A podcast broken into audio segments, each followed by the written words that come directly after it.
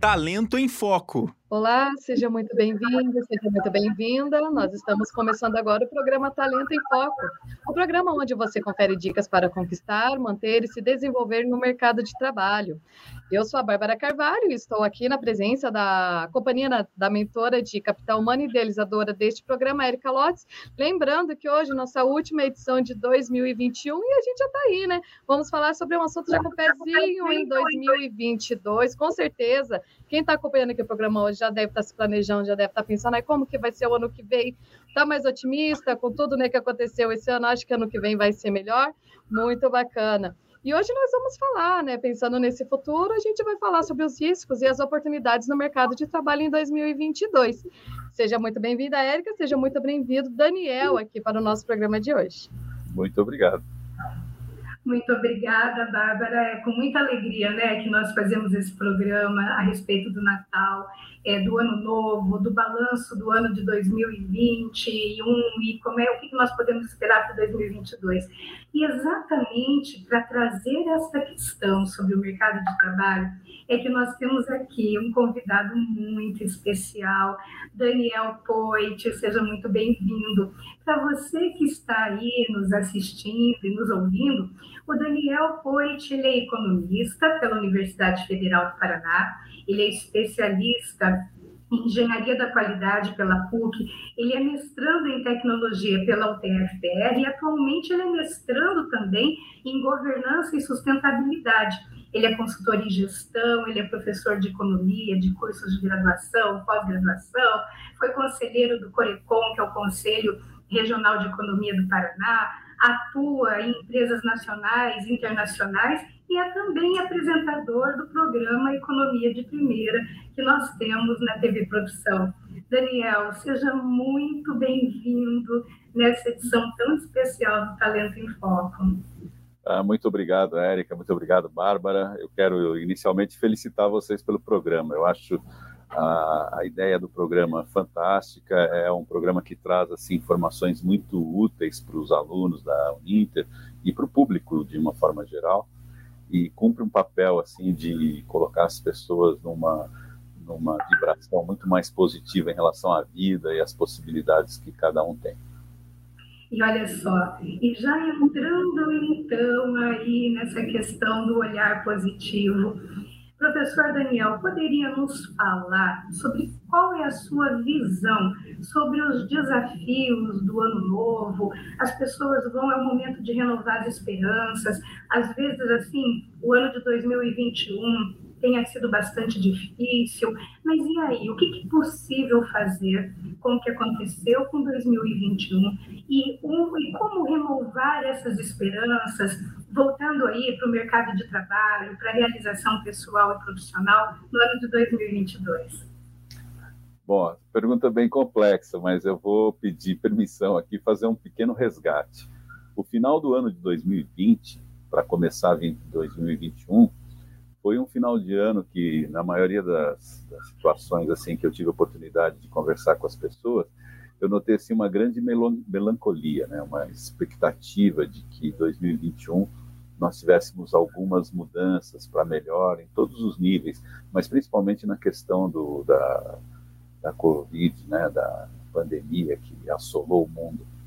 E tivemos no Brasil a felicidade já no comecinho de 2021 ter o anúncio da vacina, o início das campanhas de vacinação por todo o país e terminamos 2021 praticamente com uma assim uma extinção do problema do Covid no nível de gravidade em que estava, né? Embora tenhamos tido aí alguns picos de, de óbitos e tal no, no primeiro semestre, o segundo semestre foi sendo contagiado por um otimismo da, da assim no, no sentido geral é, justamente pela oferta da vacina, pela possibilidade que todo mundo teve de se vacinar.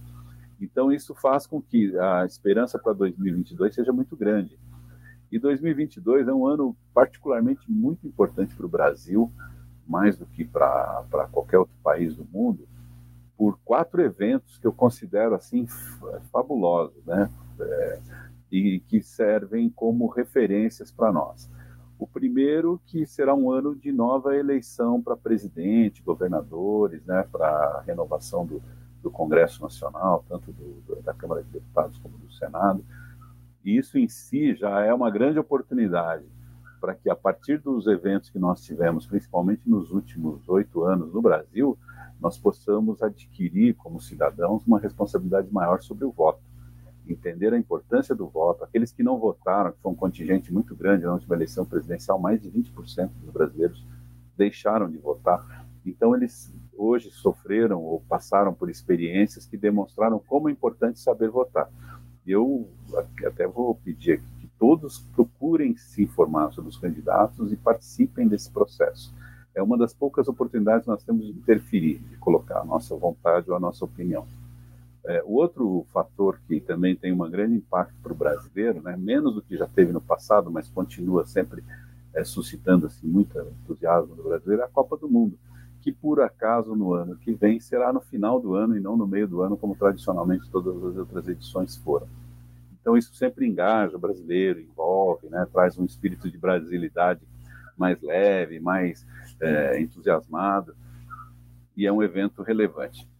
Tem um outro evento também que é muito importante, que será o aniversário do segundo centenário da independência do Brasil. É, como nós sabemos, né, a gente estuda lá já no primeiro grau, a independência do Brasil foi em 7 de setembro de 1822. Então nós estaremos comemorando, e vai haver muitas comemorações, mas também eu acho que será um momento de refletirmos e aprendermos o verdadeiro sentido do que vem a ser liberdade. Né? Se nós, como povo, temos, realmente soberania ou não, é, entendermos esse processo, porque é, os 200 anos de liberdade, do ponto de vista político, que o Brasil tem, e quase que coincide com o tempo de liberdade que outros países, é, também muito importantes no mundo, têm. Então é importante nós fazermos reflexões, estudarmos esse assunto, procurarmos saber é, relacionar isso, até para que com isso consigamos ter um, um norte, um caminho para a nossa visão de cidadania. E um outro que está um pouco despercebido, mas eu acho também extremamente importante, talvez seja o que tenha mais relevância para o teu programa aqui, Érica, e para a pergunta que você fez, que é uh, o centenário da Semana de Arte Moderna de, mil, de 1922, que foi uma revolução do ponto de vista estético, né? um grupo de artistas que se reuniu em São Paulo naquele ano, é, há 100 anos atrás praticamente, e estabeleceu um compromisso em é, criar um padrão estético que fosse brasileiro, né? diminuir a submissão e a, e a influência que a estética internacional tinha sobre a arte no Brasil. Fosse a arte literária, fosse a arte plástica, fosse a música, né, as várias manifestações culturais, na, naturais, nas, da, próprios da naturalidade brasileira, né, é, herdada dos índios, dos negros, dos europeus que foram formando o povo brasileiro, eram negligenciadas em favor de uma arte totalmente hermética, importada, que não tinha eco com, a, com o cotidiano do Brasil. E, então, isso foi muito importante para o Brasil, porque hoje nós vemos que as empresas, as grandes corporações, estão buscando exatamente esse espírito, esse sentido, que é a autenticidade cultural seja na criação do produto, seja na oferta do serviço, seja é, na, na, proposição de um novo negócio, né? tanto que surgiu é, recentemente um novo campo de estudo na economia que nós chamamos de economia criativa, que é justamente isso, né? a ideia de buscar o sustentável, não só no, no, na questão ambiental, mas sustentável economicamente e principalmente socialmente. Então, eu penso que 2022 será um ano que nós teremos muitos aprendizados e muitas oportunidades para revertermos algumas situações que nós não gostamos. E no ponto de vista pessoal, eu diria que, é, como todo final de ano, a maior parte das pessoas faz, né, aquela limpeza no armário, limpar as gavetas e tal, eu penso que a gente, mais do que antes, temos que fazer essa limpeza na nossa gaveta emocional, né? Tirar as mágoas, é, sabe? Procurar observar que a pandemia nos ensinou, principalmente, que nós não temos outra vida para fazer as coisas que nós queremos fazer. Então, que 2022 seja o primeiro ano, não só do resto das nossas vidas, no sentido emblemático lá da, do provérbio, mas que seja o primeiro ano de uma vida que nós realmente queremos ter, queremos levar. Maravilhoso. E dentro disso, Daniel, é, a gente viu que desde março de 2020, né, devido à pandemia, infelizmente muitas pessoas acabaram perdendo seus empregos, muita gente teve que se reinventar, né, abriu o próprio negócio, virou autônomo, né, independente. Isso foi tema, né, de vários episódios aqui do Talento em Foco, inclusive, né, como se reinventar na pandemia, como trabalhar é, e tudo isso. Então, assim, apesar da visão otimista, né, que a gente está querendo ter de 2022, a gente ainda sabe que a pandemia ainda não acabou que pode, né, tem uma nova variante que está bem ameaçadora, né, nesse momento, a gente sabe que pode ser que talvez ano que vem esse jogo, né, fique pior de novo, né? Torcemos para que não, né? Mas pode acontecer de ser. Então, assim, é, como que a gente pode fazer dentro disso, Daniel, para ter um olhar otimista, assim, para como ver a oportunidade dentro de uma dificuldade, assim, como que a gente pode fazer para se reinventar, né? Qual que é o seu olhar quanto a isso? Bem, é muito oportuna a tua pergunta, até porque você começou falando das questões mais, é, é, assim, das questões menos agradáveis, vamos chamar. E eu penso que é uma verdade. Nós temos um problema sério. É, eu, inclusive, estudo muito esse assunto e às vezes sou convidado para debater isso nas empresas, nas instituições. O problema do desemprego, e não só do desemprego, para aqueles que têm emprego também, é uma queda vertiginosa no padrão de consumo em razão do, do da falta de possibilidade de negociar melhorias salariais e, paralelamente a isso, um processo inflacionário que tem sido é, bastante perverso com a renda do trabalhador brasileiro. Então, nós podemos é, concluir disso que há uma redução na capacidade ou na renda, né? e com isso, evidentemente, na capacidade de consumir das pessoas, e, e até por decorrência também na capacidade de poupar.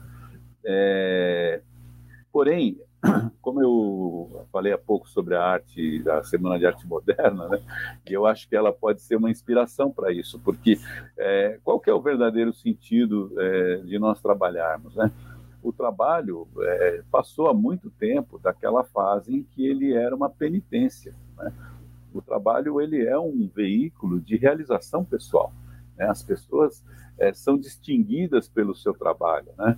Eu me lembro quando eu era criança, eu morava num bairro em que a gente se referia às pessoas pelo que elas faziam. Né?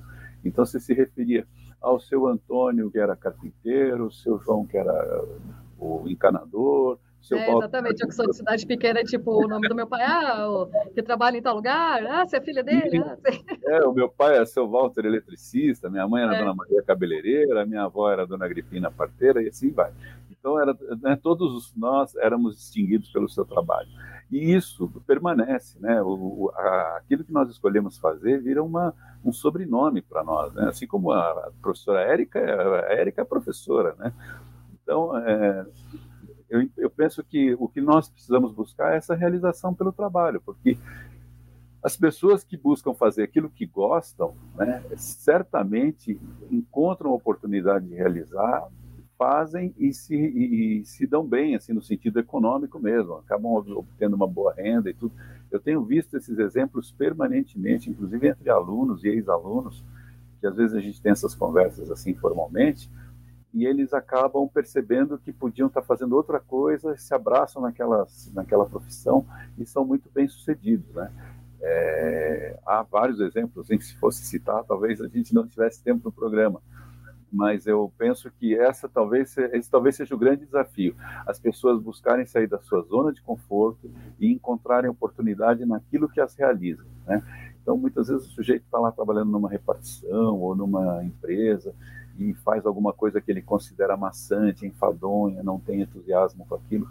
Puxa o que que você gosta de fazer né? Ah, você gosta sei lá de esportes gosta de artes gosta de não importa né? É, foca o seu, a sua determinação, né? foca o seu esforço, a sua energia para realizar aquilo que você gosta. E certamente você vai ter sucesso e vai ter retorno econômico financeiro.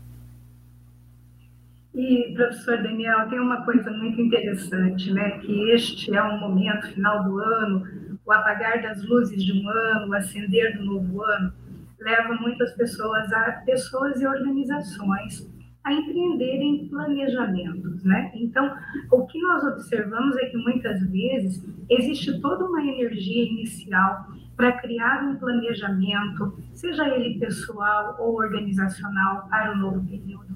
E aí nós vamos observando uma certa quedinha dessa energia e quando nos damos conta é Natal de novo e aí puxa aquele planejamento que eu coloquei para que eu havia estabelecido.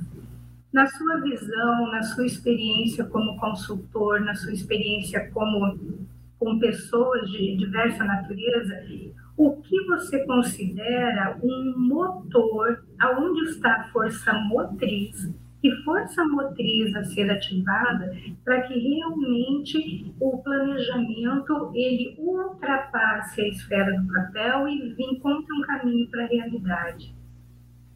Bem, é muito interessante perguntar isso, Érica, e inclusive a metáfora que você fez do, do motor é bem apropriada. É, primeiramente, eu queria dizer o seguinte, que planejamento ele é uma etapa de alguma grande realização que a gente quer na vida. E no, na, na, teoria clássica da administração, é o primeiro pilar da administração, né? Planejar, executar, dirigir, controlar, né? São os pilares típicos do planejamento. Então, o planejamento ele tem que ser feito é, no sentido de tornar as ações mais coordenadas e mais efetivas, né? E com a, a, a máxima racionalidade possível para que o consumo disso, o esforço empreendido seja é, menor e, e que o objetivo se realize. O que eu vejo acontecer muito é, às vezes as pessoas planejam como se fosse uma rotina obrigatória. E não é isso. Né? O planejamento ele deve se dar sobre objetivos que completem, ou que complementem, ou que atendam ao propósito da organização, né? e deve se dar em todas as dimensões. Não adianta só fazer, por exemplo, um planejamento orçamentário financeiro, e muita instituição faz só isso. Né? Ah, planejamento é elaborar orçamento para o próximo ano, as previsões econômicas ou financeiras para o próximo ano né? quanto vamos investir, quanto vamos gastar, qual é o limite de verba para tais e tais coisas. Então, isso só não é planejamento. Planejamento envolve que recursos serão necessários para chegarmos aos objetivos que precisamos, ou que queremos, ou que desejamos. Né? É, que pessoas, qual é o perfil dessas pessoas, né? que recursos financeiros, que recursos materiais, é, que tipo de qualificação, treinamento, ou enfim, é, que ações para envolver e, esclarecer essas pessoas qual é o caminho que vamos tomar e onde queremos chegar por esse caminho. Então, é, essa, esse conjunto de, de, de perguntas é que vai nortear um bom planejamento. E feito assim, eu vou dizer que certamente ele sai do papel, ele se torna uma realidade, envolve as pessoas e no final ainda gratifica todo mundo com bons resultados. Daniel, e assim, A gente falou agora de dicas, né? Digamos assim. É, mas é, e agora pelo outro lado, tem algumas coisas que você recomenda que ainda não é a hora de começar ou voltar a fazer em 2022? Tipo, não, põe um pezinho no freio, peraí, ainda não é bom, espera um pouquinho. Tem alguma coisa assim? Olha, eu vou, eu sou suspeito de falar disso, porque economista sempre vai dizer assim, olha, não faça dívida. Então, eu vou dizer Começou que, 2022 com as dívidas de 2021 ainda. É, eu vou dizer assim, é, primeira, o primeiro cuidado, né? Só faça dívida de algo que seja realmente muito necessário e que esteja bem planejado dentro da sua possibilidade de pagamento. Então, por exemplo, é, eu vejo muito, muitas pessoas pensar, poxa, professor, mas não faça dívida, mas como que eu vou comprar um apartamento ou uma casa? Bom, então faça uma escolha, né? Se você mora de aluguel, então realmente com, é, calcule quanto você gasta de aluguel e quanto você poderá pagar numa prestação de um imóvel e certamente essa é uma dívida útil, uma dívida, se é que existe dívida boa, seria uma dívida boa. Agora, o problema é se você já mora bem, tem um relativo conforto, por que, que você vai fazer um investimento que vai sacrificar a sua renda e talvez venha te colocar numa situação difícil financeiramente, né? Então, não fazer dívida é uma, uma coisa boa, né? É, muitas vezes as pessoas se endividam para comprar um carro, por exemplo. Né? Não tem nada contra comprar um carro, mas comprar um carro, por exemplo, no valor de 100 mil reais, que é um valor é, bastante frequente hoje num carro novo, implica já em janeiro numa dívida de 4 mil só de PVA. Então, é, é, calibrar, as pessoas tomam muitas decisões emocionadas e depois têm dificuldades com isso. Então, calibrar bem essas decisões para evitar que aquilo seja um infortúnio. É importante que a cada decisão nós consigamos estar mais felizes com as escolhas que fazemos. É, então, acho que essa dica de não evitar dívida é uma, uma dica boa. Outra dica é, eu vou dizer o contrário, não é algo para evitar, é algo para assim, para pessoas se concentrar nisso. Busque estudar alguma coisa nova, fazer um novo curso. Ah, mas eu estou feliz com a minha carreira, eu entendo tudo do assunto que eu faço. Então, aprenda um idioma, aprenda a tocar um instrumento, né? Mas, ah, ou faça um curso que esteja dentro da, da carreira, da área que você está atuando, que vá complementar suas técnicas, atualizar suas competências, como é, é, informática, por exemplo, é, oratória, enfim, é, há uma série de, de, de, habilidades que são úteis para nós no dia a dia, em cima das quais a gente pode fazer investimentos. Né? E necessariamente não são grandes investimentos. Né? O próprio Grupo Unica tem uma série de ótimos cursos a preços acessíveis, a internet está cheia de oportunidades de cursos rápidos, alguns até gratuitos. Então, eu penso que essa é uma, assim, evitar desperdiçar seu tempo fazendo coisas que sejam é, improdutivas para os seus propósitos. Né? Muitas vezes as pessoas estão roubando o próprio tempo e não se percebem disso. E é muito interessante quando você diz, né, desperdiçar o próprio tempo. Uma situação que foi bastante recorrente durante esse ano que foi desafiador é o ato de parar e reclamar. Então, ai, mas está difícil. E aí, é, o tempo precioso, ele vai nessa situação. Como é que você pode, o que, que você entende que é possível fazer como ressignificar, ressignificação desses eventos? Qual é a sua visão sobre, é, já que estamos falando de investir o tempo para algo que seja produtivo, qual que é a sua visão sobre o reclamar, é, sobre eventos que são assim não tão positivos na vida? E como que isso pode impactar que tenhamos uma evolução e um sucesso no ano novo? Olha, Érica, é muito legal você perguntar isso, porque é, eu acredito, acho até que um pouco por força da educação que eu recebi, assim, que a, a escolha de ser feliz ou não é muito mais nossa do que dos outros, né? Nós temos a mania como seres humanos, quando eu digo nós, é uma coisa assim muito generalizada, né? Eu e todos, a grande maioria das pessoas, quando faz alguma coisa legal, assim, que é elogiado e tal, vai desce, fica é, muito é, orgulhoso de ter feito. Né? E quando acontece alguma coisa ruim ou faz alguma bobagem, fica é, justificando e tentando culpar alguém, né? Não, pois é, se não fosse a Érica, eu não tinha feito aquilo, tá? por isso que deu errado e tal. Né? Se não fosse a Bárbara ter feito aquela pergunta, eu não teria feito, falado aquela bobagem. Então, então, assim, nós temos essa habilidade que é meio instintiva, assim, né? Da nossa, um instinto de defesa, talvez psicológico e tal. Então, eu acho que esse é o grande problema das pessoas. É, acharem que, ah, puxa, se não fosse a pandemia, o meu time tinha sido campeão, sabe? Coisas desse tipo. É, acho que a gente tem que olhar para isso e fazer, como você disse, ressignificar mesmo. Cada problema que nós reclamamos, na verdade, ele está revestido de uma oportunidade que exige algum pequeno esforço nosso, né? Então, é, quem tem filhos talvez já tenha visto isso. Os filhos reclamam, ah, mas eu tenho que arrumar a cama. Tem que arrumar a cama, filho. Você não dorme ali, não é, uma, não é um lugar confortável. Né? Imagina quantas crianças vivem, na, né, dormem ao relento aí por falta de uma oportunidade de, de dormir com conforto, né, ou por não ter uma família estruturada. Você tem uma cama confortável, um quarto gostoso para dormir. Então, arrumar a cama é só uma pequena tarefa que você precisa cumprir para poder usufruir desse conforto. Então, essas pequenas coisas, é, se a gente leva para o dia a dia, a gente vai conseguindo ressignificar também as grandes coisas, né? Então, puxa, tem uma pandemia, né? Nós mesmos somos é, produto disso, né? Dessa transformação. Há três anos atrás, nós fazíamos um programa como esse, é, sentados dentro de um estúdio, todo mundo precisou se deslocar, sair de casa, né? E tal pagar ônibus ou gastar gasolina, pagar estacionamento e tal. E hoje a gente consegue fazer isso assim, por quê? Porque esse recurso da, da, da, tele, da teleconferência já existia, a gente só não usava porque a dificuldade não tinha imposto isso como uma solução. E hoje a gente dá aula, né? Eu dou aula para pessoas no Brasil inteiro. Outro dia eu estava dando uma aula, tinha 600 pessoas penduradas no computador assistindo, participando, interagindo, né? Gente de todos os estados do Brasil. E, e veja, é, parecia algo impossível há algum tempo, e não era. Então é uma questão de a gente buscar realmente. Existem soluções. Né? Se você identificou um problema, é porque ele, há solução para ele. Né? E como diziam os antigos, se não tem solução, solucionado está. Né? Não, também não se perca tempo com aquilo, não se perca é, com aquela lamentação, porque ela não vai acrescentar nada. Maravilhoso. Daniel, a gente está chegando já no finalzinho aqui do nosso programa. Eu vou deixar aberto, então, para você.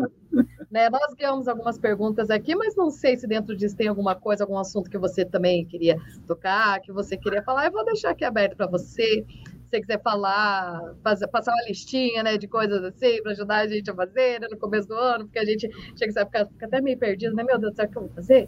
Então, se tiver alguma coisa assim que você quiser passar para a gente, pode ficar à vontade. Oi, Bárbara, te agradeço. Eu não sei quanto tempo eu tenho e, infelizmente, não fiz uma listinha assim que eu pudesse fazer um checklist com as pessoas. Mas eu diria que é, a professora Érica falou de planejamento. Eu acho importante planejar, estabelecer objetivos para o ano novo. E não é só aquele compromisso de, ah, vou começar o regime segunda-feira, dia 1 de janeiro. Não. É, esse, esse, esse é clássico, né? E, mas, assim, estabelecer objetivos mesmo, né? Vou aprender um idioma, vou fazer um curso, vou, enfim, vou buscar formas, buscar entender as oportunidades que há no meu ambiente de trabalho para melhorar a qualidade do, do produto ou do serviço que a instituição que eu, que eu presto, que eu, que eu estou empregado oferece no mercado. Porque, em síntese, assim, nós todos somos uma peça pequena de uma grande, de uma grande máquina que é o mundo, né? Que é essa vida cotidiana. Agora, como peça, nós temos também a possibilidade de escolher e sermos uma peça melhor, mais importante, mais influente, né? É, mais determinante no funcionamento, no bom funcionamento dessa grande, dessa grande máquina, né? esse grande mecanismo. E isso é, depende muito mais das nossas escolhas, né? das nossas decisões. É, eu vejo pessoas que nasceram assim, com um conjunto enorme de possibilidades e não conseguem realizar nada na vida, o que é lamentável. Né? Então a gente muitas vezes quando tem possibilidade procura orientar, ajudar e tal. Mas depende da pessoa, né? Eu consigo até dar banho numa pessoa que esteja se sentindo suja, mas eu não consigo tomar o banho por ela. Então é importante que a gente tome consciência disso, né? E, e, às vezes você vê pessoas que vêm de situação tão sofrida, tão complicada, tão é, limitada numa série de questões, conseguem se sobressair, conseguem superar suas dificuldades, né? e acabam se tornando exemplos, inspiração para os outros. Né? Então, é, isso são demonstrações simples de como só depende de nós fazermos aquilo que nós queremos fazer. É uma, eu acho que como mensagem assim para um ano novo é importante isso. É, nós falamos lá no começo do programa sobre esperança. Né? Então, não deixemos a esperança vencer a nossa experiência. Né? Muitas vezes nós temos, até brinco com os meus amigos quando eu, eles casam pela segunda vez, eu digo, ah, você deixou a esperança vencer a experiência. Então, mas falando seriamente, é, quando você é, deixa a esperança vencer a experiência, você fica uma pessoa amarga, né? As coisas é como se a vida acabasse. Você continua respirando, mas a vida acaba.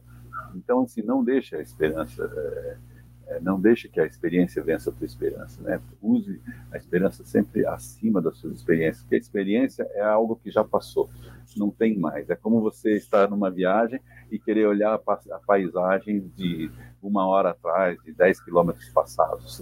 Né? Você pode até lembrar, mas não vai mudar o trajeto. Então, é, procure observar as novas paisagens que se desdobram diante de você e certamente você vai é, conseguir realizar coisas grandiosas, inclusive baseado nos aprendizados das experiências anteriores. Muito obrigada, Daniel. É isso aí, né? É um acolher realmente com muito carinho, que a nossa esperança seja sempre muito maior e muito mais vigorosa do que os nossos julgamentos adquiridos pela experiência, né? Exatamente. E, e olha só, assim, a minha palavra para encerrar né, esse ano de 2021 e que eu gostaria de colocar para você planejamento, objetivo e propósito. Entendo que o propósito, o motivo pelo qual você irá realizar é, um passo na sua vida é exatamente aquele motorzinho que vai fazer com que você mantenha com vigor as metas e os objetivos que você está estabelecendo agora. Eu quero agradecer pela audiência desse ano todo, 2021, ele foi, ele marcou o segundo ano do Talento em Foco no ar e eu espero contar com você, com a sua audiência, com esse carinho todo que você coloca aqui para nossa equipe também no nosso próximo ano de 2022. Bárbara, Evandro, um grande abraço para vocês. Professor Daniel, tudo de bom e que 2022 traga aí boas oportunidades de dar boas notícias, né, no seu programa na área da economia, da sociedade, da cultura. Um grande abraço, Bárbara, com você. Muito bem, faço das palavras da Érica as minhas aqui também. Mais uma vez, professor Daniel, muito obrigada pela presença. Acredito que não tinha forma melhor da gente terminar a temporada 2021 aqui do Talento em Foco. Realmente foi muito bom te receber aqui. A gente sai até com o coração um pouquinho mais é, quentinho, otimista para fazer tudo aqui no próximo ano. E já fica aqui o convite para participar com a gente mais vezes no próximo ano, tá bom? Muito obrigado. Eu que agradeço, né? Agradeço a simpatia, a inteligência de vocês aí a, a conduzirem esse programa. Eu já assisti vários episódios, cada um mais encantador que o outro. Espero ter correspondido à expectativa de vocês e principalmente do público. E desejar um feliz ano novo a todos. Com certeza correspondeu. Érica, mais uma vez, né? Mais uma vez não, né? Muito obrigada por mais um ano aqui pela parceria do nosso programa Talento em Foco. Também agradecer ao Evandro, né? Que muitas vezes participou aqui com a gente. Agradecer a toda a audiência, né? E fica aqui os meus desejos de um excelente Natal, um excelente Ano Novo. A gente volta em 2022 com excelentes temas aqui também para ajudar a tocar, né? A sua carreira aqui, mercado de trabalho, vida pessoal, tudo, né? Tudo, porque tudo se junta, né? Gente, muito obrigada. A gente se vê em 2022 com mais Talento em Foco aqui na Rádio Ninter, a rádio que toca conhecimento. Até lá. Talento em Foco.